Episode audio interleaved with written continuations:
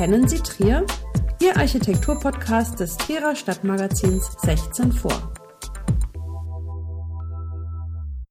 Kennen Sie die neue Brücke? Wenn alteingesessene Trierer von der Neubrück sprechen, ist von einem schon in die Jahre gekommenen Bauwerk die Rede. Gemessen an der über Jahrhunderte einzigen Moselquerung der Stadt, der Römerbrücke, ist sie in der Tat noch jung, und auch im dreistelligen Alter zeigt sich die steinerne Dame als durchaus zeitgemäß. Überspannt sie neben dem Wasserweg auch Bahnlinien, Straßen und Fahrradwege. Ihren Namen hat sie vom letzten deutschen Kaiser Wilhelm II. erhalten, der die Brücke vor über 100 Jahren höchstpersönlich einweihte. Schon vor der Gründung Triers führt eine Brücke über die Mosel, welche auf einer Pfeilkonstruktion errichtet ist. Diese erste Holzkonstruktion wird um 150 nach Christus durch die noch heute existierende steinerne Römerbrücke ersetzt und ist für Jahrhunderte der einzige Moselübergang in Trier. Nachdem die Stadt im Mittelalter nur noch knapp halb so groß ist wie zu spätrömischer Zeit, wächst die selbsternannte Moselmetropole im 19. und 20. Jahrhundert über ihre römischen Stadtgrenzen hinaus. Spätestens mit dem Anschluss an das Eisenbahnnetz und den Stadterweiterungen vor allem im Norden und Süden der Stadt ist die Römerbrücke als einziger Flussübergang dem Verkehrsaufkommen nicht mehr gewachsen.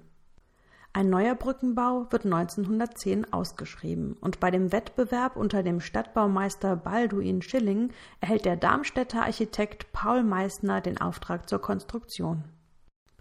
Der Professor der dortigen Technischen Hochschule hat sich bereits mit dem Neubau der Darmstädter Hypothekenbank sowie der Opel-Werke in Rüsselsheim, die 1911 begannen, einen Namen gemacht.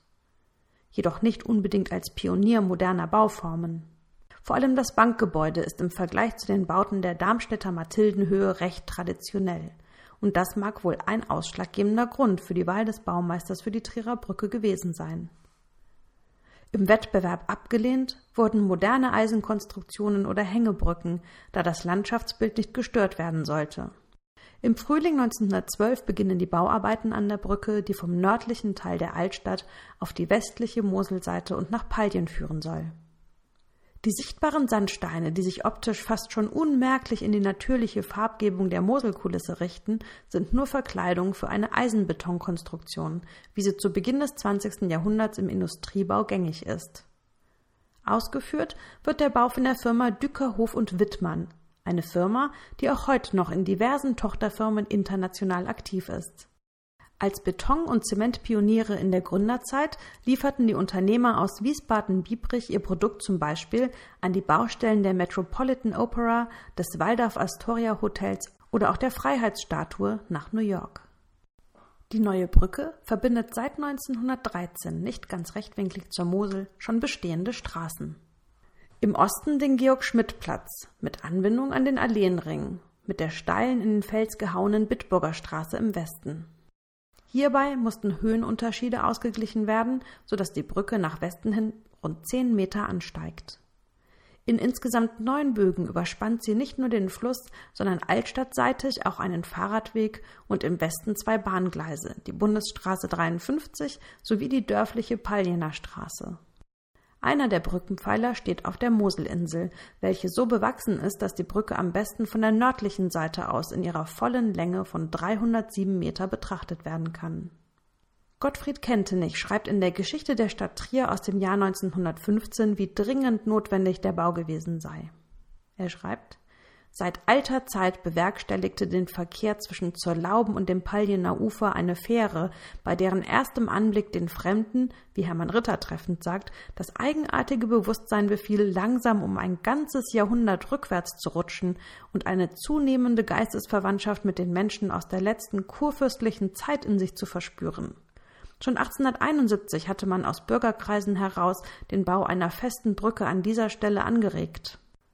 Umgesetzt jedoch wird diese Idee erst Jahrzehnte später.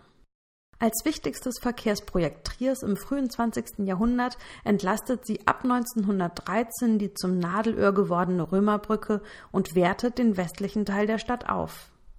Die Brücke verbindet seither die Innenstadt mit den beliebten Ausflugszielen Weißhauswald, dem Weißhaus mit den öffentlichen Gartenanlagen, dem Waldstadion und dem Gillenbachtal. Im selben Jahr wird das Dorf Pallien eingemeindet. Jahre später ergänzt der Rosengarten am Drachenhaus die Liste der zahlreichen Freizeitangebote im Westen der Stadt. Obwohl Kaiser Wilhelm II. zur Einweihung persönlich anwesend ist und der Brücke ihren bis heute gültigen Namen Kaiser-Wilhelm-Brücke gibt, bleibt sie mindestens 60 Jahre lang tatsächlich die neue Brücke. Diesen Status machte er erst die 1973 im Süden Triers gebaute Konrad-Adenauer-Brücke streitig. Eine Fotografie, die den Kaiser bei dem Festakt auf der Brücke zeigt, macht deutlich, wie unauffällig sich die Brücke zur Bauzeit ins Landschaftsbild einfügte.